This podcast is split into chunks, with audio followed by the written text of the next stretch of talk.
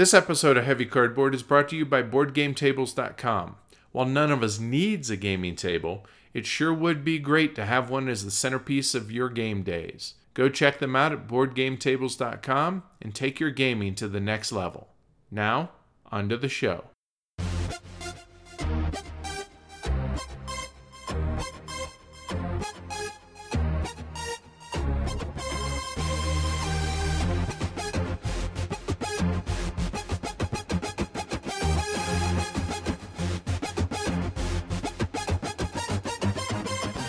Heavy Cardboard, Episode 46 Cavum.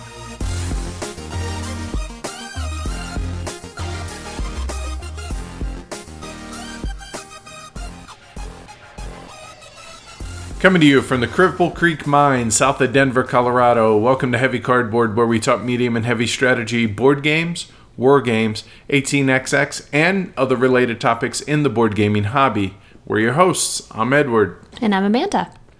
So hey, I'm not under the weather anymore. So I know people uh, online were like, "Wow, is it me or is Edward always either sick or just coming off of being sick?" So I'm happy to say I am I am fully healthy as much as I can be anyway. And it's my turn. but mine, I think, is just allergies, but they are kicking my butt. Yeah, allergies have been bad around here, and I know uh, our buddies down on Brawling Brothers podcast, they have been mentioning how bad the wind has been kicking up down there in New Mexico, and it's been hellacious here off and on all spring. Um, I mean, you couple that with the with the blizzard and every, we've had some crazy weather. Yeah. And I, I'm apparently allergic to trees, is what I'm discovering, because anytime I feel bad, that's what pollen is high, as trees. So So we need to move back to the desert. You want to move back to Vegas, is what you're saying? I will deal with the trees. okay, all right. I will deal with the trees. So, yay for baseball season. Yeah, seriously, I'm. I know people are really excited to hear sports ball on the Yeah. podcast, but uh, it's it, it's funny. I, I was reading on one forum that uh, one guy gave a, the, us a chance, or you know, he listened to us for the first time, and he's like. All I heard was the first 20 minutes was about football and all this other junk that I don't care about, and they didn't even mention any games, da da da da. And I'm like, you know, it's a lifestyle podcast as well. If you don't like it, you know, there's an unsubscribe button. There's also timestamps. Yeah, I know. Crazy. If you don't like that part, just skip it. But anyway, yeah, baseball season's back. Our Reds are off to a very impressive 5 and 2 start. Should arguably be undefeated, but it is what it is. Right. We're expected to lose 100 games this year, so you know, no expectations. I just am trying to enjoy that day's game. Yeah, that's really all we can do. So, go Reds, Yeah, go Reds. screw the Cubs and Cardinals and Pirates. Yes. Everyone else, hey, have a good season, guys.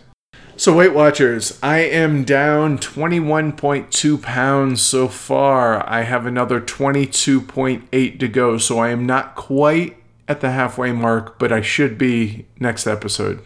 Yay. Um, I'm down 16 total. I just I can't seem to go down any further. I kind of fluctuate two or three pounds and then go back down to 16 lost and then back up and then back down. So I'm kind of at a plateau right now. But I think maybe once uh, once things settle down here at the house and things kind of slow down a little bit uh, later on this month, maybe that is when we start looking at getting the bikes that everybody. That was the topic du jour, like not antiquity, not not Metropolis, nothing like not games. It was all bike conversation, whether Yep. it was Twitter, email, uh, private message on Twitter, or in the guild. So we absolutely appreciate it. And I think what we're going to end up doing is uh, settling on a good lower end mid range bike that uh, maybe not 1500 but you know you're talking maybe a thousand dollars between the two bikes thereabout and uh, and go from there to be able to you know start getting exercise so that maybe you can get past that uh, Yeah. that 16 pound hurdle you seem to be Just running into I really want my pens because I have little mini goals. Every time I lose 10 pounds, I get a present. And I love office supplies, so it's always pens. And so my 20 pound mark, I get some really awesome pens, but I just can't get there. I want my pens. Conclave of Gamers is next week. I'm looking forward to that. Most of our game group is going to be there at least for a couple of the days. I am going Friday and Saturday. And I'm going Saturday only. And Tony actually sent me a text the other day that he was wanting to get uh, his playtest of Indonesium played there, which is a riff on the Indonesia system by Splotter Mm-hmm, Uh, to try and get it in good shape for to present to them at HeavyCon and get them to check it out and see how they like it. So excited about that. And if anybody's coming to uh, the Conclave of Gamers, let us know, hit us up, and uh, maybe join us for a game of Indonesium. Yeah, easy for you to say. Yeah, right. Seriously. So we've been actually making an effort to play more and more games instead of just playing on the weekends. We've been trying to play during the week, which is honestly a little difficult with the show and, and everything, but we're trying as hard as we can. And I- I'll say, uh, Mina from Mina's Cardboard, uh, she has been a good inspiration because that woman is a machine when it comes to playing games. She'll play probably two games a day, it seems. They don't have a TV, so that makes it easier, I suppose.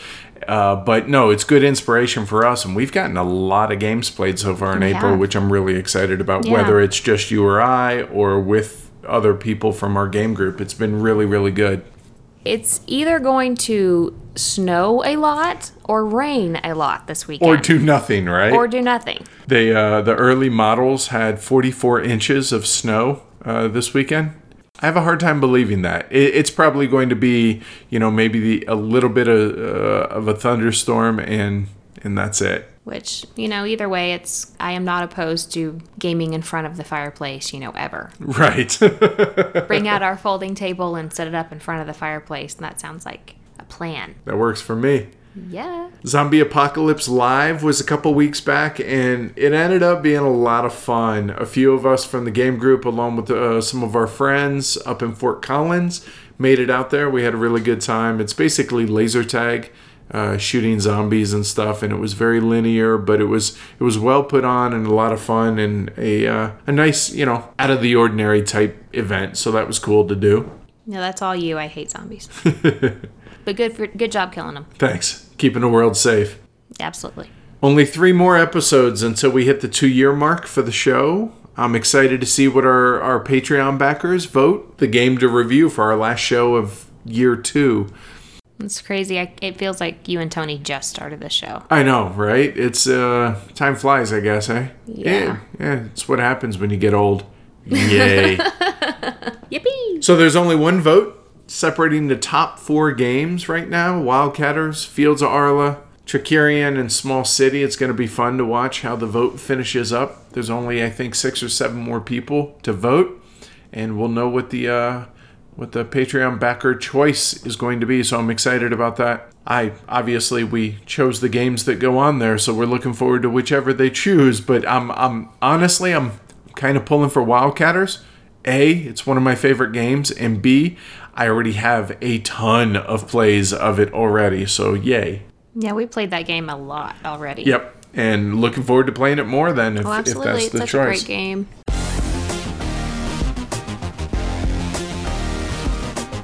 As y'all know, Arkwright won the 2014 Golden Elephant Award for being the best heavy game of the year. Well, our buddy Clay, the founder of Capstone Games, is publishing the second edition of Arkwright, and it's going to be released at Origins Game Fair in June this year. The exciting news, other than the Golden Elephant Award logo being on the box, is it's currently available for pre order for an incredible 25% off. It's $60 on the Capstone Games website, and you'll receive your copy well in advance of Origins. Copies are scheduled to arrive in the Capstone Games warehouse in early May, and then all pre orders will be immediately fulfilled and your copy will be shipped out to you. This offer is only valid for a limited time, with pre orders available until April 30th. I really can't recommend strongly enough not only what a great deal it is, as the first edition was a hundred bucks, give or take a few, but what an amazing game Arkwright is. To hear why Arkwright's so awesome, go back and listen to the Arkwright review in episode 15, and then head over to Capstone Games website. That's capstone-games.com and pre-order the second edition of Arkwright for only 60 bucks. And when you do, tell them Heavy Cardboard sent you.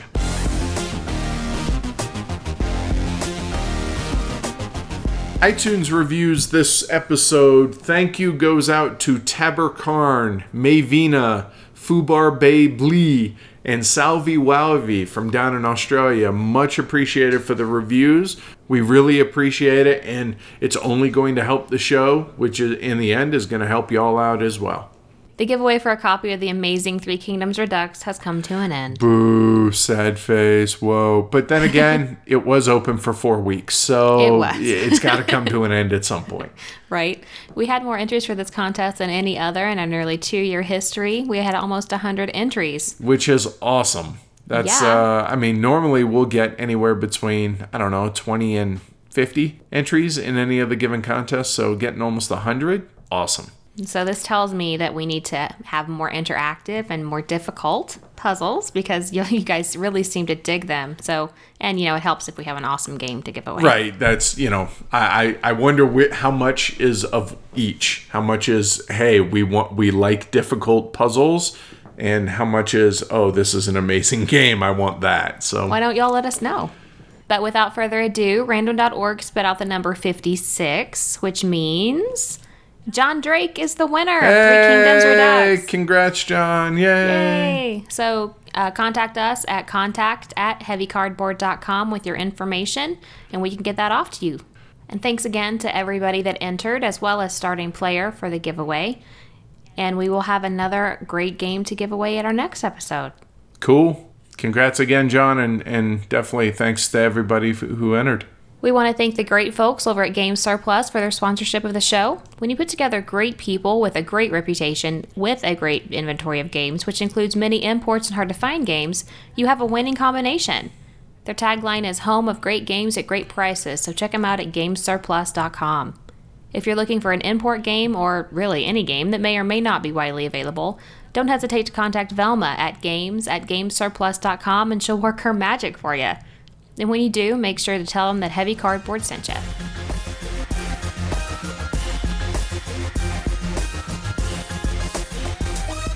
All right, so why don't you tell everybody what we've acquired recently?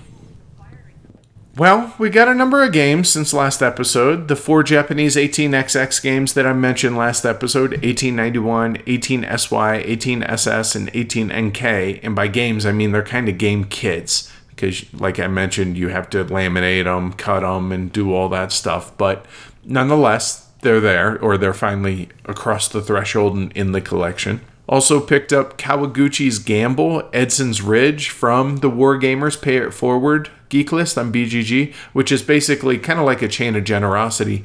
You claim a game and then you put a game up there for somebody to claim and you ship it to anybody in the world. It's really cool. It is, and this uh, was actually from a guy over in the UK, and it's a game that's been on my on my wish list. Kind of, it's a well thought of war game uh, that's one uh, that covers one of the most significant battles on Guadalcanal in World War II.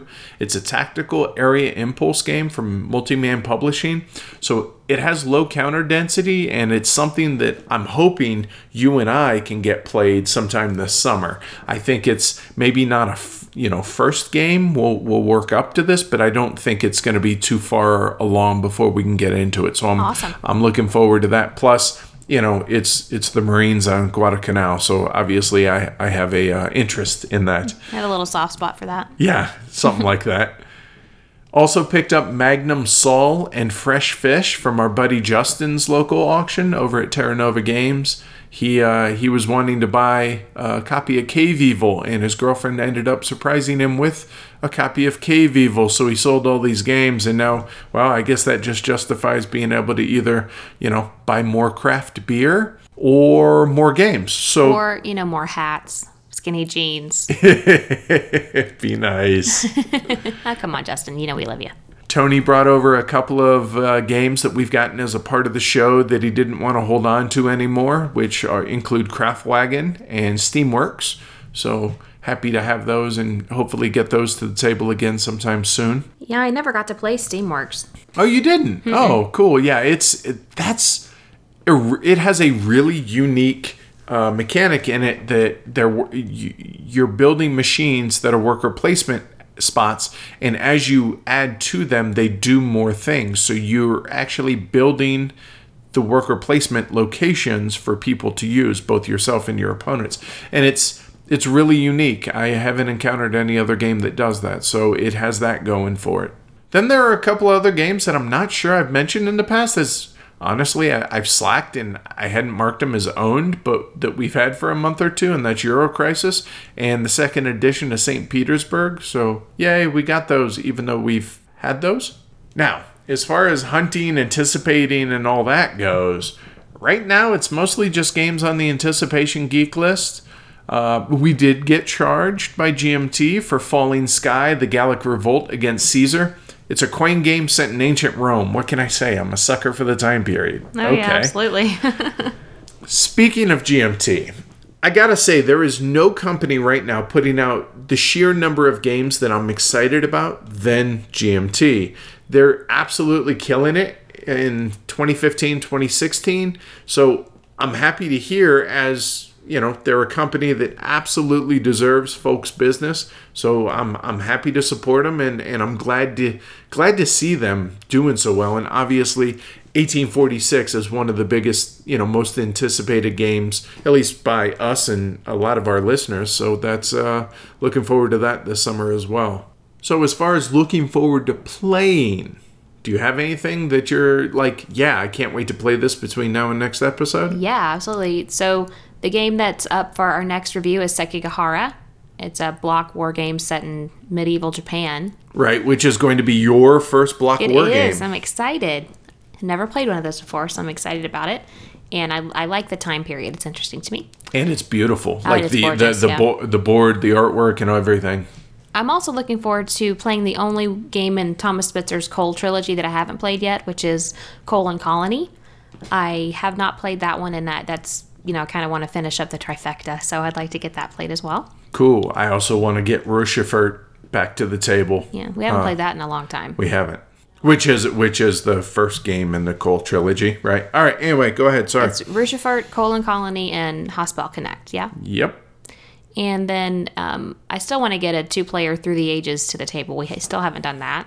Which I have no idea why. Me either. Because we're terrible people. That's why. So that's what I'm looking forward to playing. What about you? Well, I don't know how realistic it is that we're going to get uh, both of these played. I mean, you mentioned Sekigahara, so obviously I'm looking forward to that. But the other two that I'm really excited to play, but I don't know if we'll be able to between now and next episode Small City by Alban Viard and Trickerion, which was all the rage on Kickstarter, and it's got a lot of positive, positive uh, feedback so far. And I know that we're going to be reviewing that with a special guest in an upcoming episode, so we do need to get it played. we Start getting it played sometime soon. Right? So hopefully soon, right? so as far as what we have been playing and not just anticipating, why don't you uh, start us off? So we've been playing a lot of stuff, which is awesome. We've been playing a lot of 13 Days. We played West of Africa, Cavum, obviously, Hansa. I got in a game of Oh My Goods, a little bit of a abbreviated game with Matt and Dana.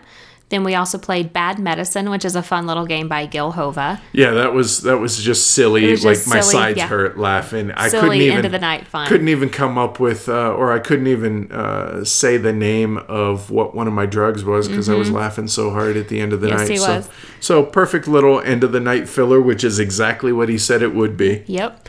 And the game we played right before Bad Medicine was Skull, which is a little play on like liar's dice type of thing, but with no dice, just bluff. And um, it's got beautiful artwork, which is really the only thing I liked about it, to be honest. Yeah, I, I much prefer liar's dice or bluff, like you said. Um, I much prefer the dice uh, version of that type of game, but the artwork was really pretty.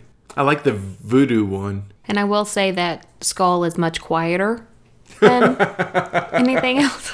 Because you don't have the dice rattling around. Yeah, and my head appreciates that. And then while we, you guys were finishing up Cavum on Saturday, me, Matt, and Banker Dave and Stacy, Tony's daughter-in-law, played Splendor, which you know, I know, I know, but I won, and that's Oh, know- so all of a sudden that makes it a better game because you won? no, I'm It's still a crap game. I'm not. Hey, chill. Okay. I'm just saying. I mean, it's a fun little. It's a filler. You know, it's not like the best game ever or anything. But if you know you want to play a filler game, then it's not bad. All right, sure, go with it. Yeah. and then we played the little card game Bisbee. Yeah, and this one I wanted to talk a little bit about. It's a tiny little card game from Stefan Risthaus, who's the designer of Arkwright. I honestly picked it up only because it has Stefan Risthaus's name and it was like $14 uh, post Essen, and so I, I wanted to pick it up and just give it a try. Everyone has an identical deck of cards and plays one card simultaneously. It's got a bit of a rock, paper, scissors uh, type of thing. The I know that you know that I know that you know that you played this, and now that you're going to have to play that since you already played this earlier type thing.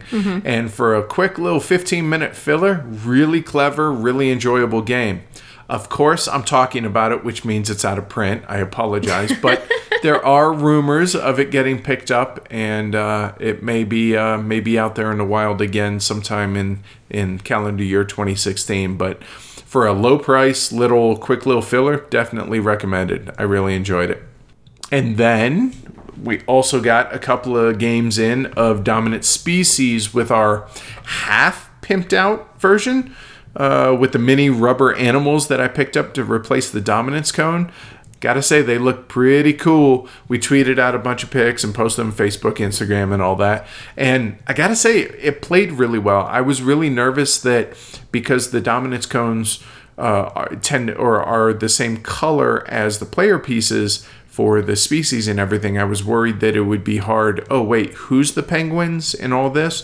But come to find out, it was a total non issue. It played really, really well. It did. I really enjoyed playing with the little pieces. It just it made it a lot easier to just quickly glance and see, oh, the insects have dominance there instead of it that was easier for me than trying to figure out what color the insects were, to be honest. Interesting. Because I know that a ladybug is an insect, and so that made it easy for me to just glance and see that the, you know that the insects had that or that the amphibians had that or or whatever. It just it, that made it easier for me to be honest. Cool. All right. And it was, uh, we got those from a, I guess it would be a friendly local game store uh, down in downtown Denver called the Wizard's Chest. Uh, unfortunately, you really can't buy these unless you buy them in bulk, like way too expensive. But if you're ever in Denver, definitely check them out, and they have those. And it's it costs uh, I want to say about thirty five bucks to be able to pimp it out with the with all the different animals. I ended up getting fourteen of each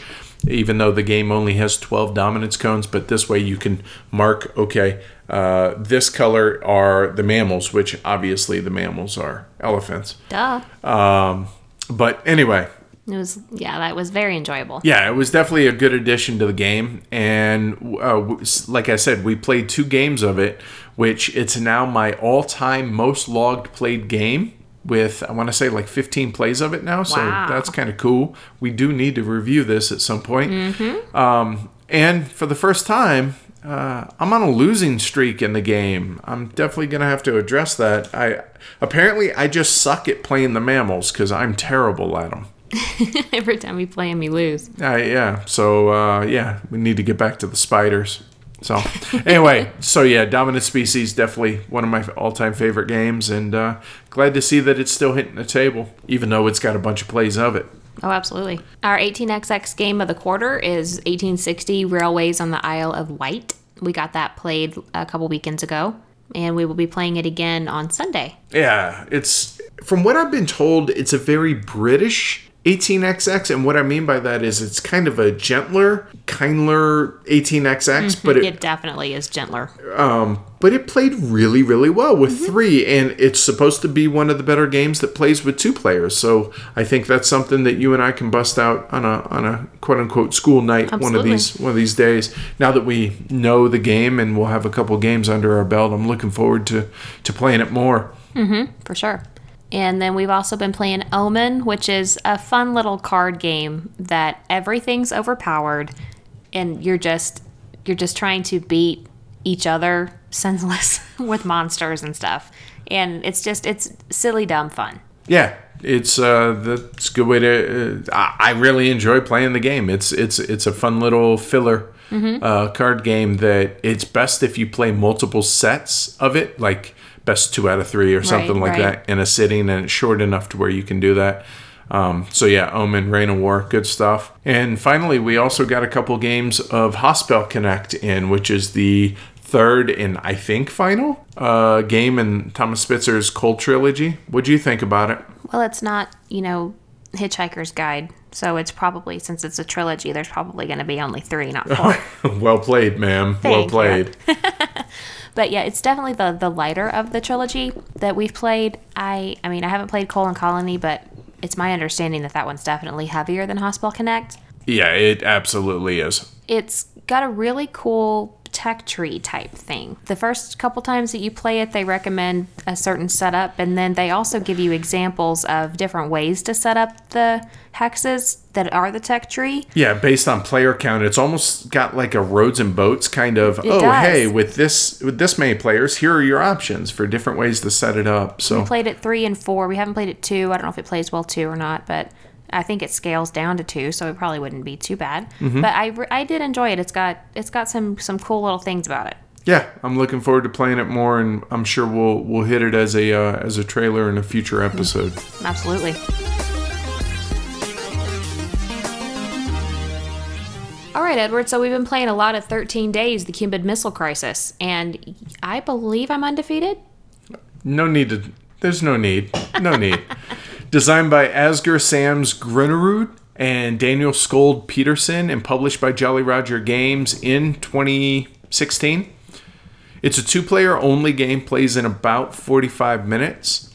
So 13 Days is a card driven game meant to scratch the Twilight Struggle itch in 45 minutes, and I have to say, it really does do that, and it does it well.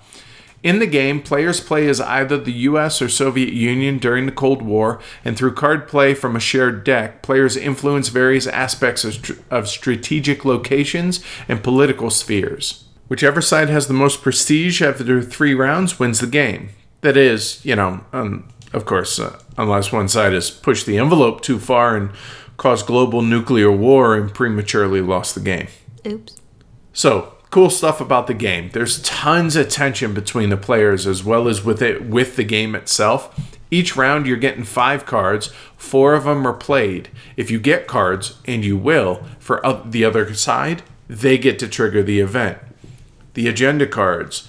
You each know that which three agenda cards the other drew, but not which they're choosing to score at the end of the round. So there's a ton of bluffing and maneuvering and, and feinting that goes on there.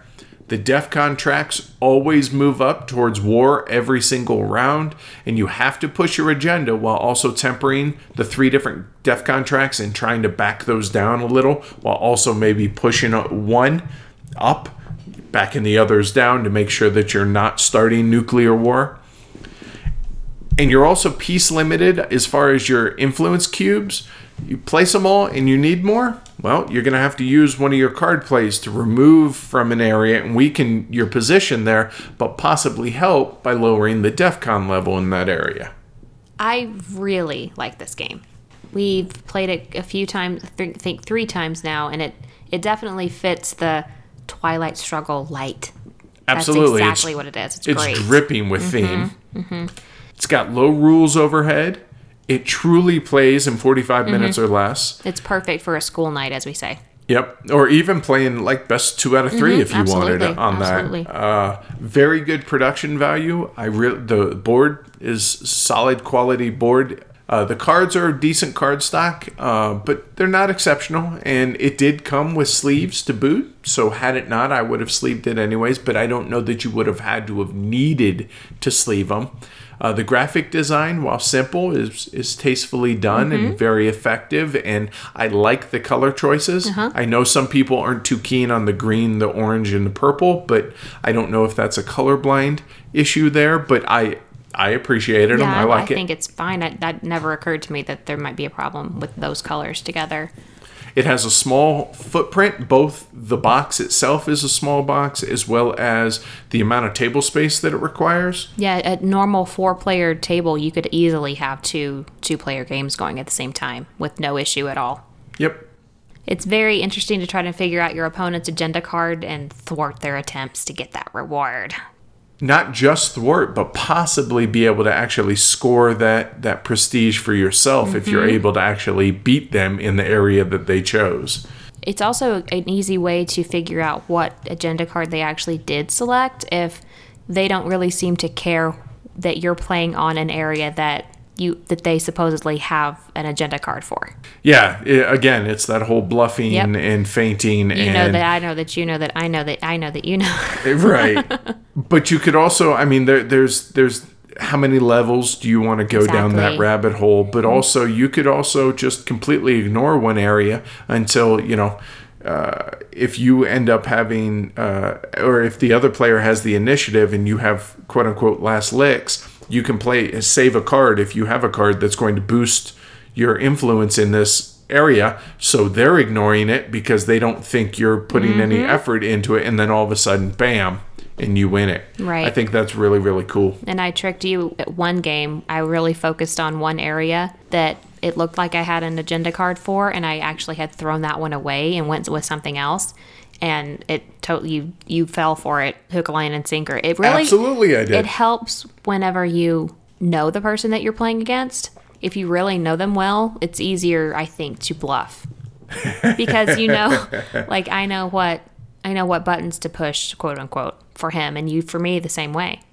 That's that's a good point. I Mm-hmm. hadn't thought about that, but no, that's a total valid point. Because if we played this at a con with someone that you never met before, I think it it might be a lot more straightforward than it than it would be if I played it with you or even you know like Matt, Dana, Tony, somebody that we play games with a lot. That adds another layer, I believe. Huh? Yeah, I, I could totally see that. But yeah, I mean, this game also has huge replayability because it there's so many different cards. You're not really going to be playing the same game twice. I mean, we've played it three times, and I've only ever played USA. I've never even touched the USSR. I have no idea what those cards really do, and that you know, I don't know what the agenda cards really do for them. It's just it's it's really cool. I, I really enjoy this game. Cool. So as far as stuff that might not be the best, uh, honestly, the only bummer is that with the DEF CON agenda cards, they have a misprint on them. But since the game came with sleeves, it was easy enough to print out little paste ups there. And honestly, once you know the misprint, it's obvious what's meant, and the paste ups really aren't even necessary.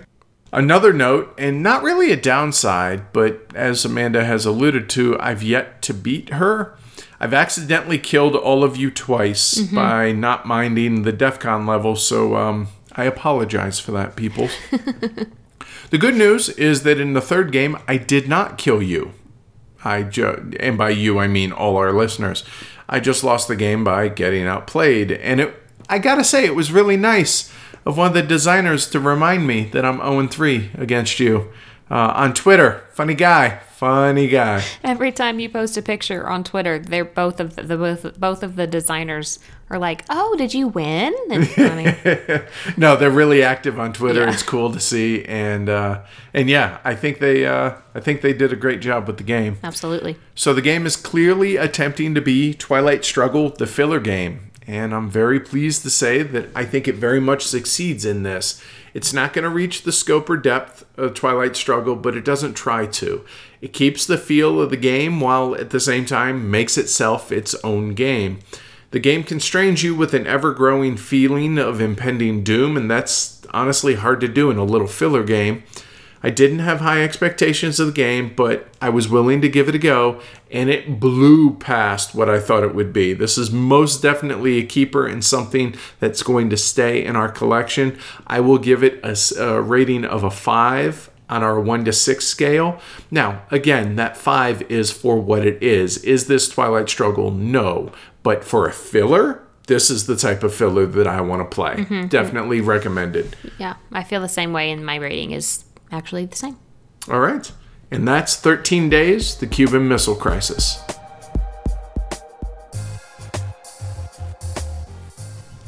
We were fortunate enough to be sent a copy of West of Africa, the latest release from ADC Blackfire. Which is Spielworxx, right? Well, sort of. He's kind of the developer type on that, but it's not a Spielworxx game. Gotcha. And it's designed by Martin Schlegel. It plays two to five players and plays in about 60 to 90 minutes.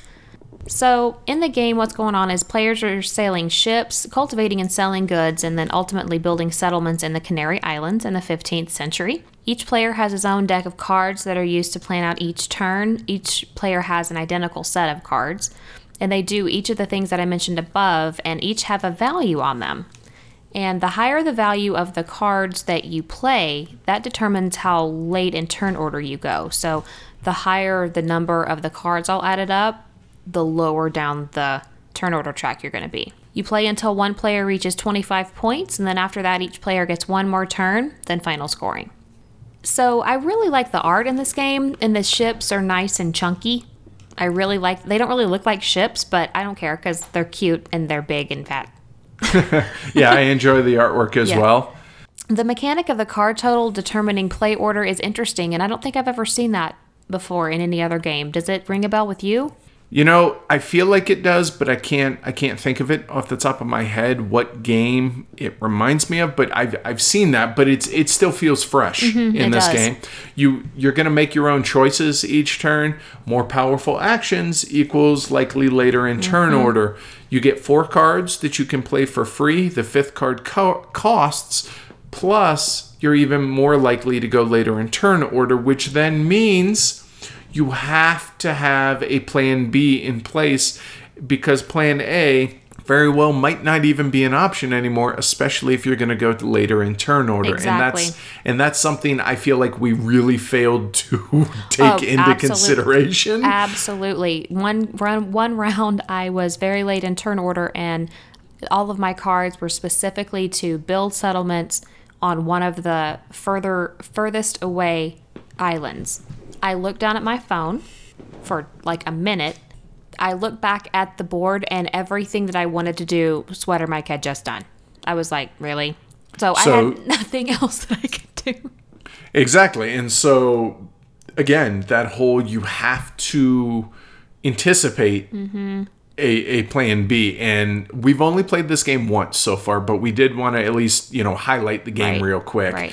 Um, so we're going to be playing it more, but it's it's something that we did not anticipate, and that's a that's a us problem, yeah, not a game yeah, problem. that's not a game problem at all. That's a us not really understanding how the game actually works out. Sometimes you have to play a, a full game before you actually understand how everything works in a game, and this is Sure. definitely one of those. So we've only played it once with five.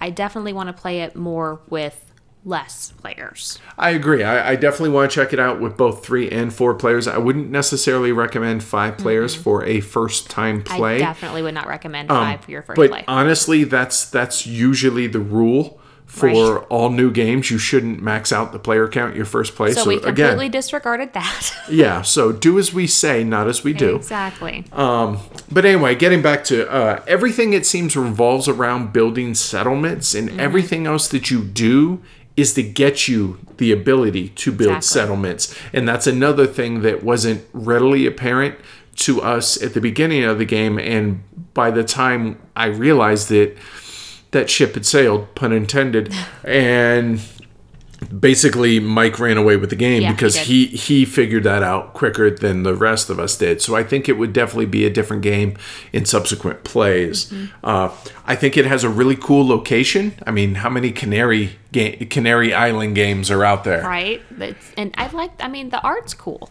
Yeah. Too. I mean, it's got good bits. It's got good art.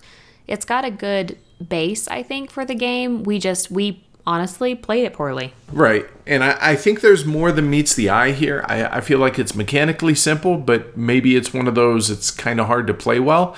Uh, so so yeah, I think there's it has a lot going for it, and I, there's enough here that I want to experience it more and, and delve into it more. So on the negative side, though, do you have anything?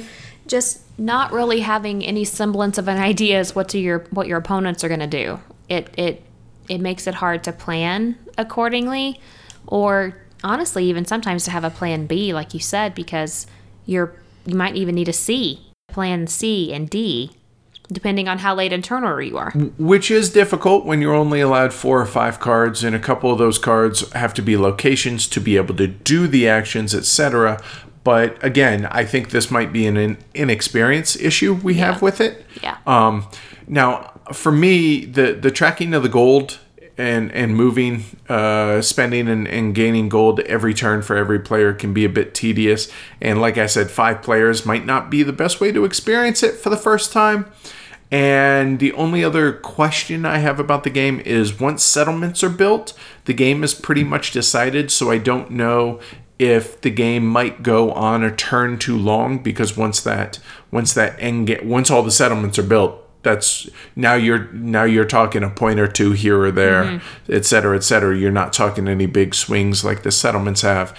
So I don't know if maybe it might go on one round too long, but again, with one play, I'm not willing to make a, a broad general statement, you know, definitive statement right, on right. that. Can't really do that with just one. And also with one play, I really can't give it a rating. I don't feel comfortable giving it one right now. What about you? No, I, I, I totally agree. Um, it's definitely a work in progress, but we did want to hit on it quickly and hopefully put it on folks' radar because there's really just not a lot of information out there about the game. So hopefully this helps. And that's West of Africa.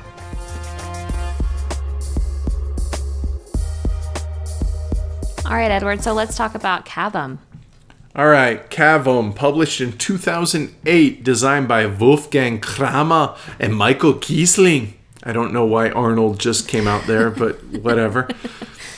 the artist is Michael or Mike Doyle published by Eagle-Gryphon Games as well as Quinn White Goblin Games, but the edition that we're going to be talking about today is the Eagle-Gryphon Games version. It plays two to four players, plays in about 90 minutes or so. As far as availability and cost, hey, it's out of print, of course, right? But it's available for reasonable, if not cheap amounts on Amazon, BGG Marketplace, etc. Uh, right before we recorded this, I went and looked on Amazon. It's 55 bucks on Amazon. Uh, there were cheaper copies, but folks bought them this week. Hmm, I don't know why. Weird. Anyway, and I see them as cheap as 25 bucks in a BGG marketplace. So it can be had for totally reasonable amounts of money. So, what's going on? In Cavum, players are mining for precious gems in a hex grid mountain surrounded by towns. They'll build t- mining tunnels, place stations both in the mine shafts that they built as well as the towns surrounding the mountain, discover veins of gem in one of six colors, prospect for those gems, and either fulfill recipes with those gems, i.e., contracts, or auction them off, all in the hopes of acquiring the most victory points at the end of the game. The game is played over three rounds and is essentially an action point allowance and route building game. In each round, players will auction for their choice of turn order using victory points. The winner of the auction chooses his turn order and gets the matching dynamite tile. The remaining players have another auction for their player order until all players have selected their turn order, after which players may select those contracts, which are recipes showing different combinations of gems that can score players large amounts of victory points. Then the meat of the game begins.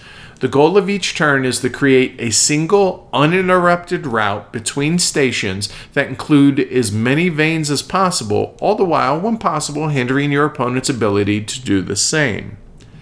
To do this, players must perform 12 total actions each round, taking between 1 and 4 actions in a single turn, and taking as many turns as needed to perform all 12 actions.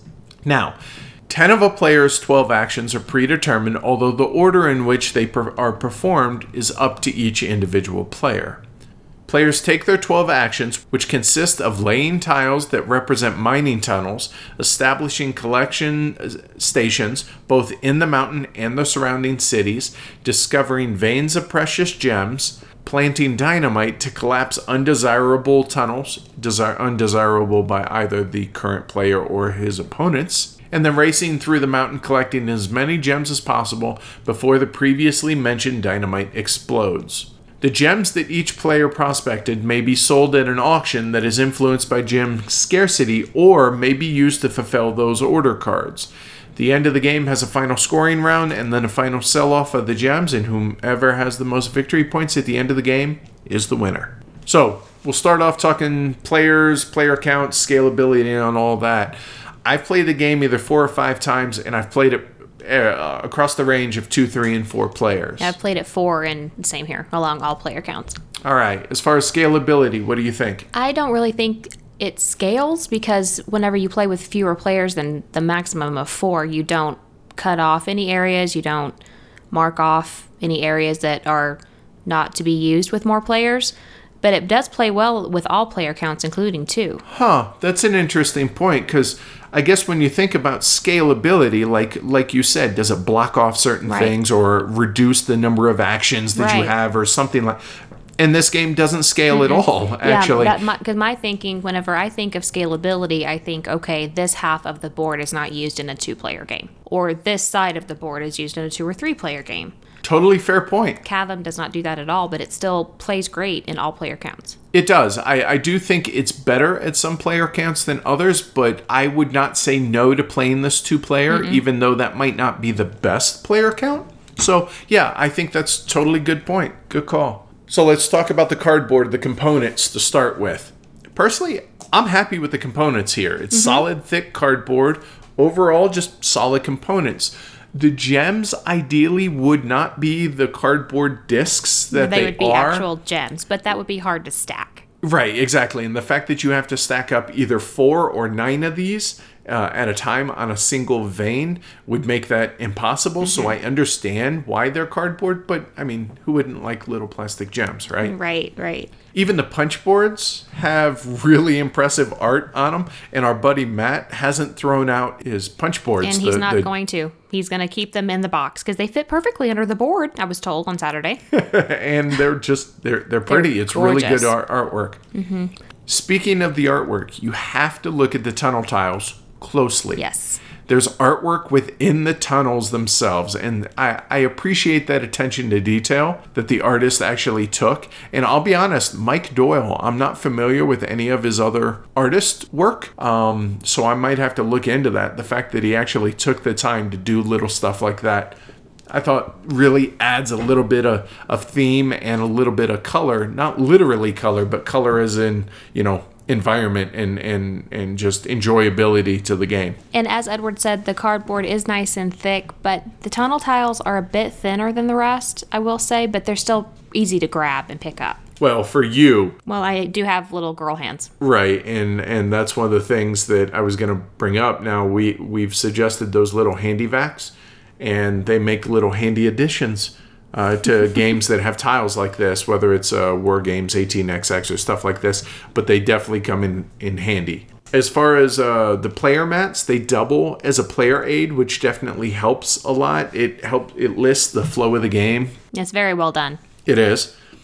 As far as graphic design wise, I feel like everything's clear and it's well laid out, and there's really no ambiguities that I've seen. Not at all. The only the only issue that I have with it is just I'm such a font addict that I really don't feel like that they needed a bunch of different fonts on the gem tracks. They really could have just chosen one of them and gone with that instead of using the two or three that they did. It was it was you and Tony Kr that were like well, the graphic designers of the group. right. It, it was like you guys were like, oh, somebody got a font pack and Yep. wanted to use them all Yep, or whatever, that's exactly right? what we both thought. It, it is a really cool touch that the the pieces of jewelry that you use for your recipes have the same color gems in them that are that you need to fulfill the recipe. Yeah, I think that's a really nice That's touch, and it's nice it's touch. something it's something I don't know. It, it seems like such a simple concept, but it really adds a little bit of appeal to the aesthetic. just like on the tunnel tiles. Just Right. little nice attention to detail. It's Yep. really it's really good and goes a long way. But I gotta say, there, there is one thing, and I maybe some of our European listeners or non-US based uh, listeners can help us out on this. But the scoring track travels backwards. You travel counterclockwise on this. Now we're used to clockwise for everything else, and so I wonder if that was a conscious decision or if that's a again a European or non-US based thing. I'm I'm Yeah, ignorant on that, so I'm curious. But that that seemed a little bit wonky, but it's not. All the numbers are laid out on the track, so it's clear what direction you need Yeah, to go. Yeah, it's just a habit of going the other way. I read one review where a guy said that every time that he's played the game, at the end they've had they've been like, "Oh crap," and had to figure out what the scores actually were because they were going in the wrong direction. the only other thing that I will say is the tunnel tiles are only printed on one side. It would be nice if they were the same thing was printed on both sides. It would be a lot easier to sort that way I totally agree with that. Yes. Now, normally, um, a, a lot of 18xx games are not double sided, and we're used to that. But Mm-hmm. Yeah, yeah. it would be if it's the same tile. You know, if it's got two exits on one side, have it have two exits on the Mm-hmm. other. I understand it's a relatively low price point game, uh, so I understand why they didn't. But yeah, that Yeah. would have been nice Yeah, for sure. as far as the rulebook clarity and quality. Now, I heard the original edition of the game had a really bad rulebook. We're only talking about the Eagle-Gryphon game edition here, and I thought it was laid out relatively well. There are tons of examples, as well as a full round playthrough at the end of the rulebook, which definitely helps clear up questions. Uh, there was a bit of confusion as far as the quote unquote, can you skip some of your 12 actions? But I definitely recommend checking out the FAQ that's in the BGG files on BGG in the file section on, on the Cavum uh, page. Definitely recommended, and if you do have any questions, that should clear them up. Overall, I'd say it's a pretty solid rulebook, and to be honest with you, I was able to learn from the rulebook and teach the group later that day, so I didn't think it was a big big issue at all. All right, let's roll into fill in the blank here. What makes this game blank? Medium heavy. I completely agree with you. I know some people were like, "Oh, there there should be something between medium and heavy." So here you go. There you go. so let's start with the rules complexity, rules overhead, mechanical complexity. Basically complexity. What do you think? I think that overall, there's not very much complexity rules wise. There are a ton of little rules that the person that's running the game needs to know and that are easy to forget. But overall, it's not, you know, you, you, you need to lay a tile that matches one of the tunnels that come out. I mean, it's not, you know, it's not an insane amount of rules. Right. I totally agree with this. Um, like you said, the, the tile placement rules can be tricky at first, and it's it's one of those games that definitely benefits having somebody who's experienced with the game kind of GMing or, or running the game as well and be like, no, you can't place that there because they know all the little side rules. Um, there's not a ton of them, but there's enough that can it's easy to forget and easy to overlook uh, some of those. And the one that always kicks my butt, even though I have, you know, a good four or five plays of the game, man, is remembering that you can only station on a tile you just laid down. And not only, you know, if it's a tile, it has to be on the lowest level. It can't be a tile stacked on top of a tile. This is a me issue. It's not a game issue. It's just one of those Chrome things that for gameplay you just you just need to know the rule. Yeah. and it's it's one of those to where maybe um and those are not laid out on the player aid. So it's those little little caveats to the rules that uh, that can trip you up. Other than that i totally agree. It's it's not a highly complex game um, as far as rules complexity. Let's talk about the planning forethought thinking ahead organizing etc you have to you definitely have to plan in this game you have to plan what tunnels you're going to lay because whenever you're whenever you first start your turn you get one of each type of tile but then you also get two bonus actions where you can use those to purchase other tiles that are on the board. So you may need to use two six-sided ones and that's okay because you can buy one but you you have to think about that. You have to think about what happens if someone lays down all of this I, i've laid down all of this and then someone puts a stick of dynamite down and it blows it all up you have to think about that you have to think about making room for veins because veins can't go right next to another vein and they also can't go next to a city so you have to make sure that you're out far enough to where you can put down another vein But then you need to be able to lay another track past that and So then that station act- it Exactly. Mm-hmm. so that you can include that in your run. Yep. So Yep, you have to make sure that you have the getting stations laid in cities because that gets you some good points there. as well as let you pass through and extend your route Yep. to be able to travel into and then And out then of right- city. and then right back out of it. You also need to make sure that you that you're using those stations to block other players as well, not just you can't just look out for you. You have to make sure that you're also blocking other people from being able to get to the gems that you just laid down. So I would say it's a fair mix of tactical and strategic play, probably bordering more on the tactical side than the than the long term planning. Would you agree? Yeah, absolutely. All right, as far as luck and random factors, what you got? The only randomness is the order in which the order cards come out. Yep, because all 15 of them are going to come out at some point in the game, whether it's the first, second, or third round. Just a matter of when. Other than that, now let, let me ask you this. So, uh, one of the big gripes about the game is the quote unquote dynamite that's in the game. Would you consider this a randomness or a, a anything like that? I don't think it's random. I feel like that if you don't plan your route well and part of it gets blown up, that's not randomness. That's poor play. Yeah, and I think it's it's an intentional act by the other player, so it's not it, it's mm-hmm. player induced variance, I would mm-hmm. say, more so than randomness. Absolutely. All right. So, last but not least, the getting it. How long do you think it takes? I think one round because it's important to see how the dynamite happens, how that chain works before you can fully plan for it in the future.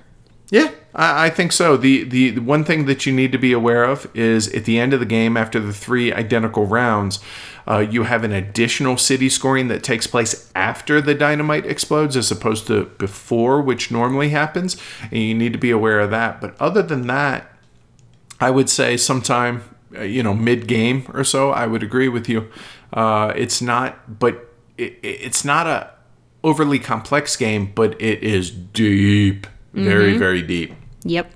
All right, so let's roll into our favorite part of the ru- review, which is what makes the game enjoyable and why. I'll start out with oodles of creativity in the sandbox that the game provides. There are so many different choices. Uh, do you extend existing track? Do you block other players with that perfectly placed station? Do you build on top of existing track and change change the direction of the mine from where it was headed to where you need it headed now? And in turn, maybe you screw somebody in doing that. Strategically placed dynamite can be devastating for that turn, but can also rebuild and and change how it was in subsequent turns so it actually could be a a, a positive thing and mm-hmm. not just destructive. Yeah, I've even laid down a dynamite on something that would blow areas of mine up because I wanted to rebuild it better than it was. Exactly. Yep. I also like fulfilling the order cards, especially if you can do it for huge points. That's just, you know, dumb fun that you get to turn over these four gems and suddenly you have 26 points that you get to peg on the board. And building a route that allows you to pick up five to eight gems on a run, like whenever you're prospecting, that just, I mean, you can probably hear the smile on my face. I just, I love doing that. I I do enjoy being able to be extremely creative in the routes that you take because the whole rule is you have to start at a station you can't go through anyone else's station and you must end at one of your stations so you can take the longest most convoluted route mm-hmm. you could possibly think of but it really it encourages creativity in the way the tiles are laid not just tile next to tile, but tile on top of tile. Mm-hmm. And then you're talking about maybe somebody laid a, a two exit dynamite tile and now you have this three exit tile that you can place on top of it. So now all of a sudden the dynamite's covered and you don't need to worry about the dynamite blowing up. And that's exactly what happened in our last game. Matt put down a four exit tile and didn't see that I had a four exit dynamite tile, and he didn't see that I had a six exit normal tile, and I just plopped that right on top, and it didn't hurt me at all. and that just rolls into the whole a interactivity mm-hmm. of the game but also you absolutely have to be conscious of what other players a what they what actions what they're building towards what they're trying to do but also are they taking because you have one to four actions that you can take per turn of the 12 are they kind of stringing themselves along and kind of moseying on through their mm-hmm. actions or are they racing to try and prospect earlier, even though maybe they're later in turn order, so that they can get that last gem on a vein before the first player or someone earlier in turn order get uh, speculates or uh, prospects before them. And it's just you absolutely have to be conscious of what tiles other players have remaining on their board, as well as do they have those option tiles to be able to exchange for different things. And it's just there's a lot to take into consideration, but I mean, isn't that why we play these games? Yep. We we enjoy that aspect, right? Absolutely, and it's it's thought provoking and it's deep, but it's not brain. It's not so much of a brain burn that you can't play another game after. That's a good point because there there are certain games that afterwards you're just mentally exhausted Exactly. from. And this absolutely is a brain burn, but yeah, I I would totally agree with that. Good call. It's a brain burn, but you're not wanting to just go to sleep afterwards or play, you know, a game that takes absolutely no thought whatsoever. So each player has one of each of the two, three, four, and six exit tiles, which you have to lay on your turn. In the timing and the turn order matters. Do you screw over, you know, and build over opponents early? But if you do that, then they can adjust because they can just build around that. Or if you build your safer six exit tile because you can't build on top of that because it has it's the it has the most exits possible that leaves other tiles that you have to lay but now you're exposed on these others and you give other players the ability to dictate to you what's going to happen to mm-hmm. those tiles as opposed to the other way around. Exactly. So placing stations obviously is a huge key decision. If you put them too close to one another, I mean, it's safer, but you're kind of wasting your stations. You're not really making best use of them. But if you place them too far apart and there's too long of a route in between, players can cut cut your path off either by ex- using dynamite to cave in part of your part of your route or by doing that and then subsequently laying new tile and stationing off to where that blocks you out. So building stations also on key choke points, it helps you. It hurts opponents and it protects that tile from dynamite because dynamite can't blow up tiles with veins on it and it doesn't uh, blow up any tile that has stations on it. So it can be offensive as well as defensive with those stations. Yep. And I feel like the stations are a very good gateway into 18xx games because it's very important to understand how stations work in XX games anyway.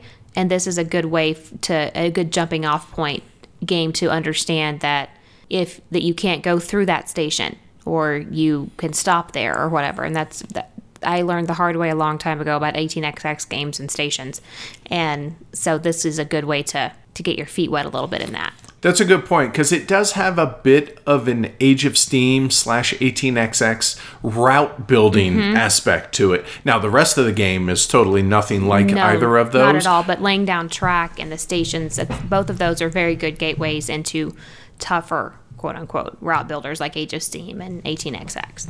Yeah, I can get on board with that. But the caveat to that, though, is the route building in those other games that we just mentioned, they have a rule in which you must honor existing track mm-hmm. exits whenever you upgrade. And this flies in the face of that because you do not have to. You just have to match an exit. Right. So you can completely change the direction of a mine. And that also takes some getting used to coming from that Age of Steam 18xx background. It's just something that you need to adjust and be aware of. Um, but if you're not familiar with those games, then it is what it is. Just know that there's a difference there between them. And I'm not saying one's better or or not. It definitely is m- arguably more predatory this way uh, because you can completely oh no you know that straight line you just had no now it wise off sorry you can't go there anymore Yep. uh, but Yeah. you know so So maybe that's something that you you slap a dynamite on top of to get rid of, and then you can rebuild yourself. There you go.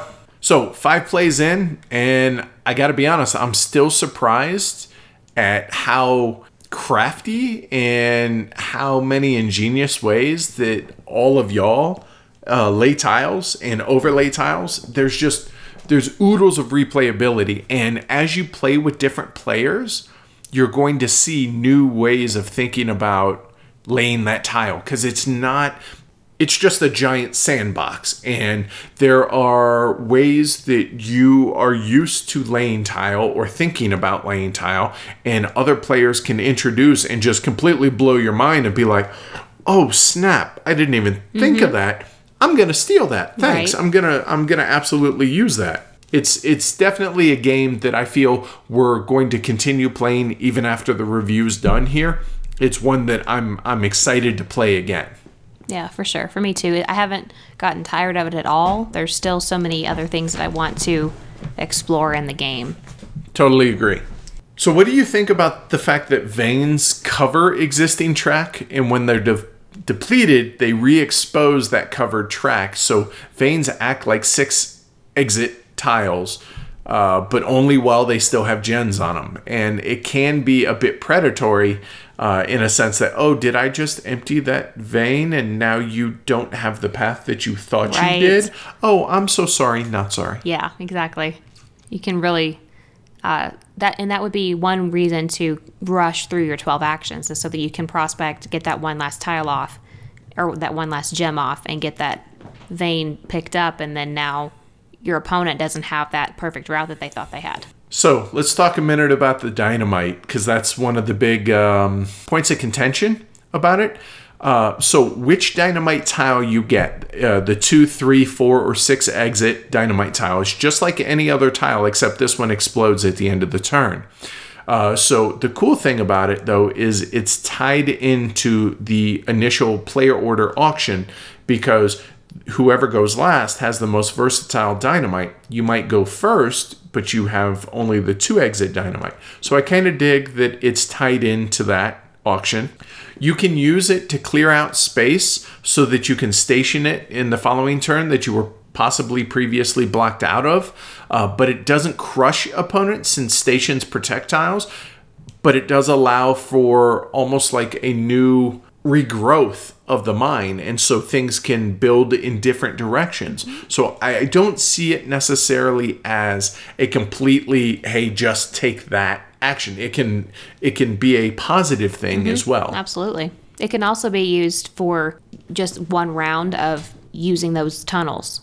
oh you mean like like laying your part- own yeah. dynamite on your Exactly. stuff Use part of that as your route. If you can't do anything else, but you really need that one tunnel in order to be able to pick up that one last gem or whatever, you can definitely use. I've used dynamite before for that. Yep, and, and that kind of piggybacks onto um, because city city scoring happens prior to dynamite blowing up. It's a way that the game induces player-driven variance as opposed to randomness. And like you said, you can still score that city using dynamite. Now it's going to be gone for the next turn, obviously, and you'll have to rebuild out to that city. But at least for this one turn, if you wish to, you can score those. I don't know, two, three, four, five, six points for that one turn. Even though i- it's it's very much a a short term solution. So at game day, uh, most recently, Tony said that he really had his had trepidation about the dynamite, and halfway through the game, he said, "Yeah, okay, it's a total non-issue." And honestly, he was pretty enthralled with the game. He's really excited about playing playing the game more. So that was that. I I, was glad to hear that he was willing to give it a shot because that the dynamite really scared him as far as quote unquote randomness. Mm-hmm. But I feel like we've we've hit on that. It's it's it's a not random thing. It's just not random. Right.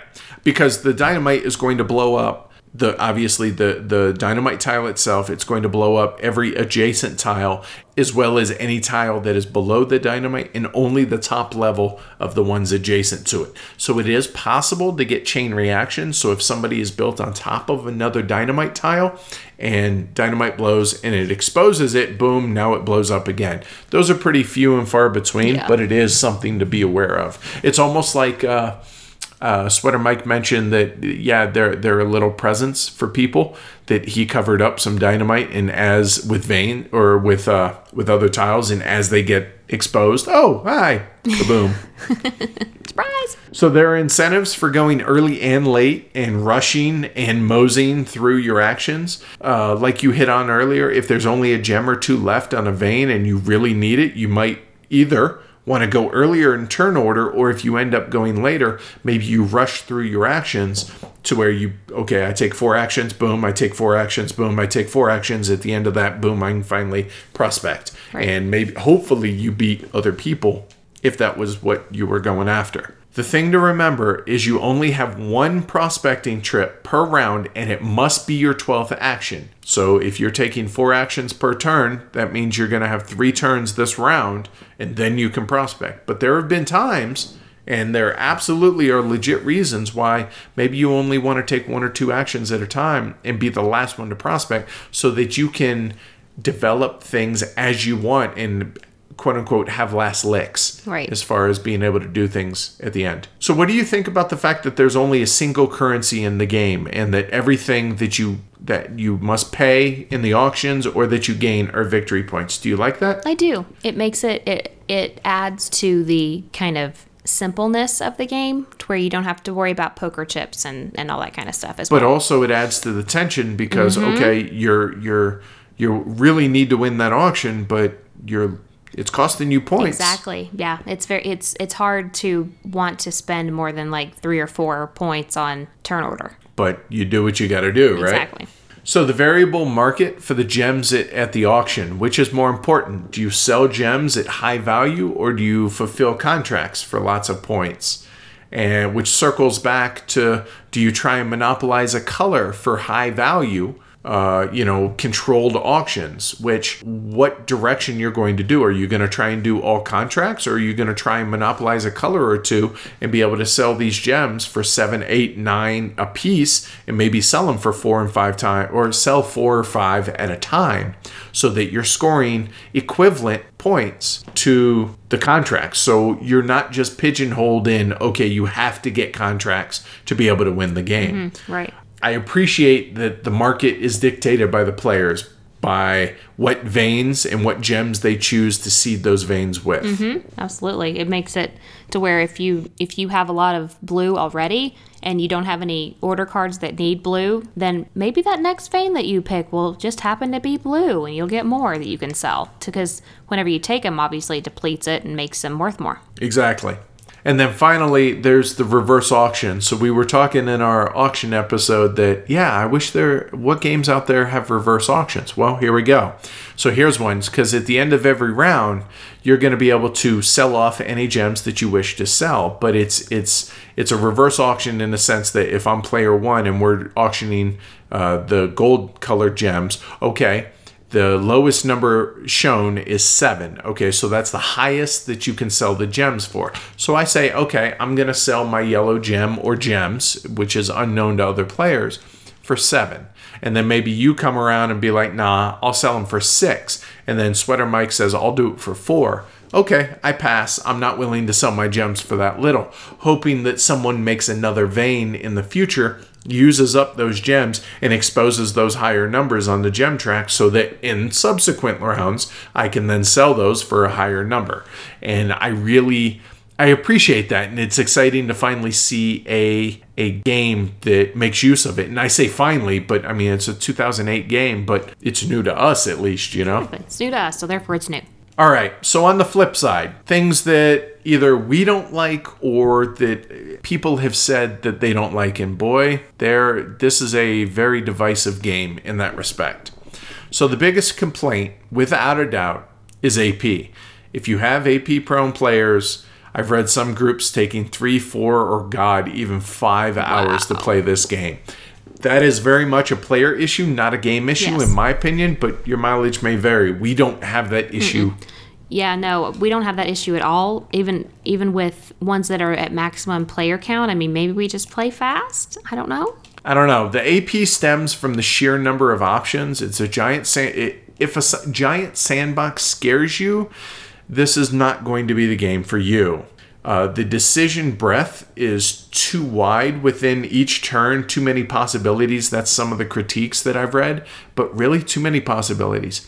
I that's that that that's a positive to me, not a negative. But some people see it as a negative. it, to me, it can kind of be a little bit samey with regards to strategies from play to play, and I mean that by only the initial laying of the tiles. The opening tiles, I feel like sometimes people can just always do the same thing on their first turn. Oh, because of the static setup. Yeah, because the, the set, there's always a there's uh, two exit coming off of every city on one side of the board, and sometimes if you play with the same people, they will always do X out of that city, and then they'll get started. So def- there's definitely a group think type of situation here that can happen with the opening lays. I don't feel like it's samey when it comes to other portions of it, but definitely in the opening section of it. All right. So downtime is another gripe that people have, but again, that kind of ties into AP. If you have people tanking really long, so it's going to be a long time in between your turns. But again, we don't have this issue. Not at all. Uh, we mentioned the the picking up and placing of the tiles can be a little little harder for some of us with bigger hands, but again, um, definitely check out those handy vacs, which they're useful not just in this game, but they're useful for a lot of different games. So it's it's kind of a bigger box, like physically, it's it's a bigger box uh, on the shelf. It's not quite Antiquity Roads and Boats size, but it's it's definitely not a bookshelf size yeah, no, box it, as it doesn't fit in our Kallax shelves at all. We have to turn it to the side to get it to go in. Right. So that's just, I know some people are, are very space conscious on that. So, what do you think about this? That the game might not get people really fired up to play it, yet once they do play everyone really enjoys it. Yeah, I would say that. I mean, it's not a game that you're like, man, I can't wait to get home and play Cavum. Right, but once you once you've played it a couple of times, then yeah, you might be saying that. I feel like the order card should have more of a punishment when unfulfilled because even like a 22 point order card, if you don't fulfill it, you may only lose like 2 points. And I feel like there should be more than that. I agree. That that it seems like disproportionate. Like the like oh, okay, there's very little risk, especially Exactly. because if you have these order cards, if some of them are not selected in a given turn, they're they're added two two victory points, immediate victory points are added to it each round to kind of entice people to take those order cards. So if it's a minus 2 order card, if you don't fulfill it and it has two of those victory point chips on it, that's four points right there, Mm-hmm. even without doing anything. So there's no risk whatsoever. Right. And that just seemed a little off, I guess. Yeah, it just doesn't seem it doesn't seem right to it me. It doesn't seem punitive no, enough. not at all. Because why wouldn't you grab that huge one to get it away from someone else? You're only going to lose two points if you can't fill it. So who cares? That just Right. it feels like it should be like maybe at least half of the points that you're going Well, to get anyway, or something. Just something more than two or three anyway. Okay, uh, the something more, I agree, but the half, that might be a bit much. All right, so the last thing that I have here is I went through some of the comments uh, for people that have the game rated really lowly. And This should be fun. yeah, I, I enjoyed it and I got a kick out of some of these. So I thought I would share them so that people understand that these are not issues that we have with it, but just to give a well rounded uh, frame of reference. Here we go. Not a friendly game.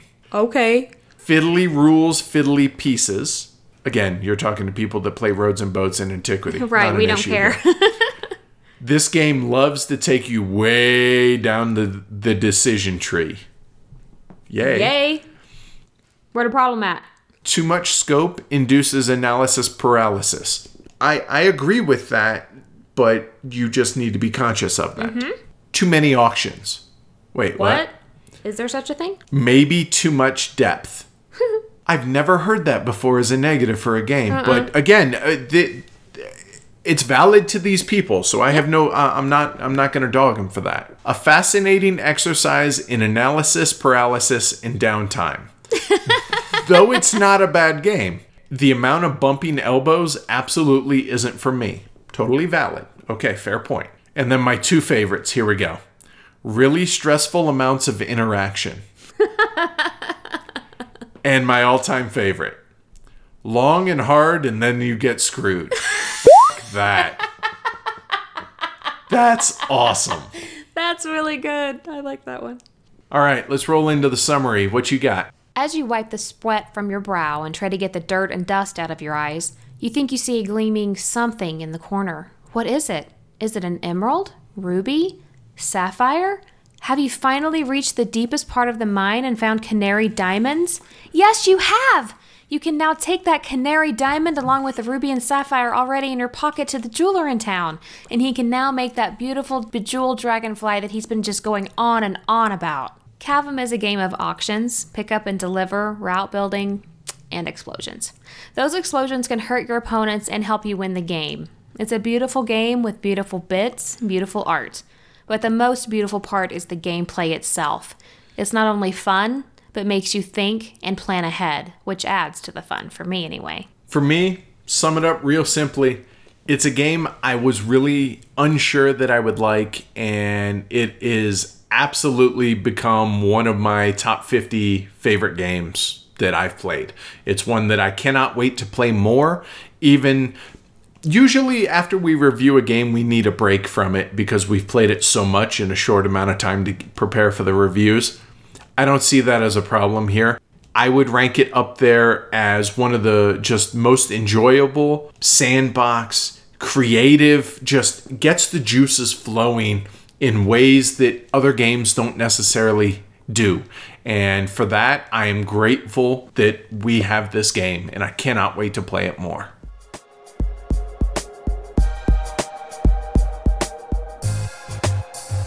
So let's go over our rating scale a little bit. We rate games from 1 to 6, 1 being, it's not me, it's you. We have no interest in ever playing this game again. Just light it on fire. 2 is, it's not you, it's me. We simply just don't like the game. Three, we feel the game is below average. There may be some redeeming feature of mechanic or something, but overall just meh. Four is we feel the game is above average. Mechanically or in gameplay, there is something good going on, and we may even wish to own a copy. Five is terrific, even a great game. We strongly like the game and are likely to own it. Six is a Hall of Fame game potential for us. No brainer, drop what you're doing, run out, and buy it now.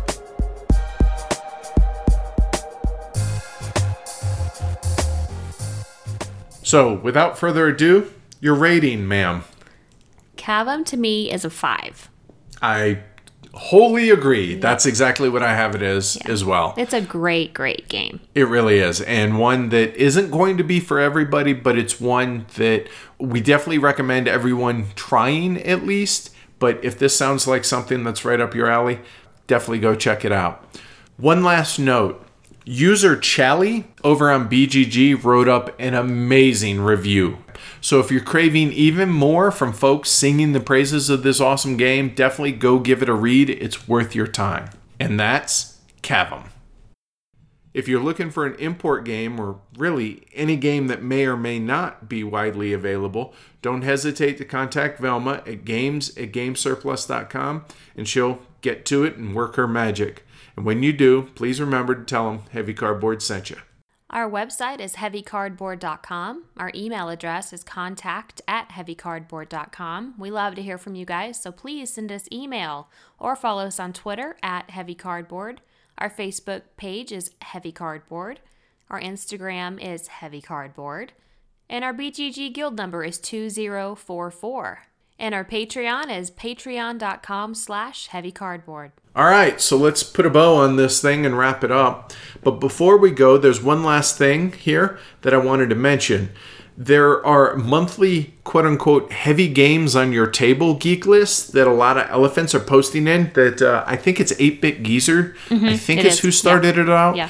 Um, so people are posting what they're playing each month, and it's just another cool way to interact with folks with similar tastes in games, both inside and outside the guild. So go check it out, and we'll link to it in the show notes. So you got anything else? Not really, guys. Just looking forward to playing some more games like always and looking forward to feeling better yeah i hope you feel better definitely um, but yeah on the game point uh, on the game front sekigahara can't wait really looking forward to getting that played. Yeah, me too. And uh, Dana loves anything Asian. She loves Japanese stuff. So I think she's gonna like Sekigahara, which is awesome because then we could maybe get two ladies playing Sekigahara. That's cool. There needs to be more of that. Rock on. Yeah. Good stuff. All right, so we'll catch you guys and gals in two weeks with our feature review, Sekigahara. And don't forget, Conclave of Gamers this week or next weekend in Denver, Colorado. If you're in town, come say hi to us if you come. For sure. We'll be having on some heavy cardboard gear and we'll have Twitter up and everything. So hit us up if you guys are going to be around. We'd like to meet you guys. Cool. We'll catch y'all then. Bye, guys. Bye.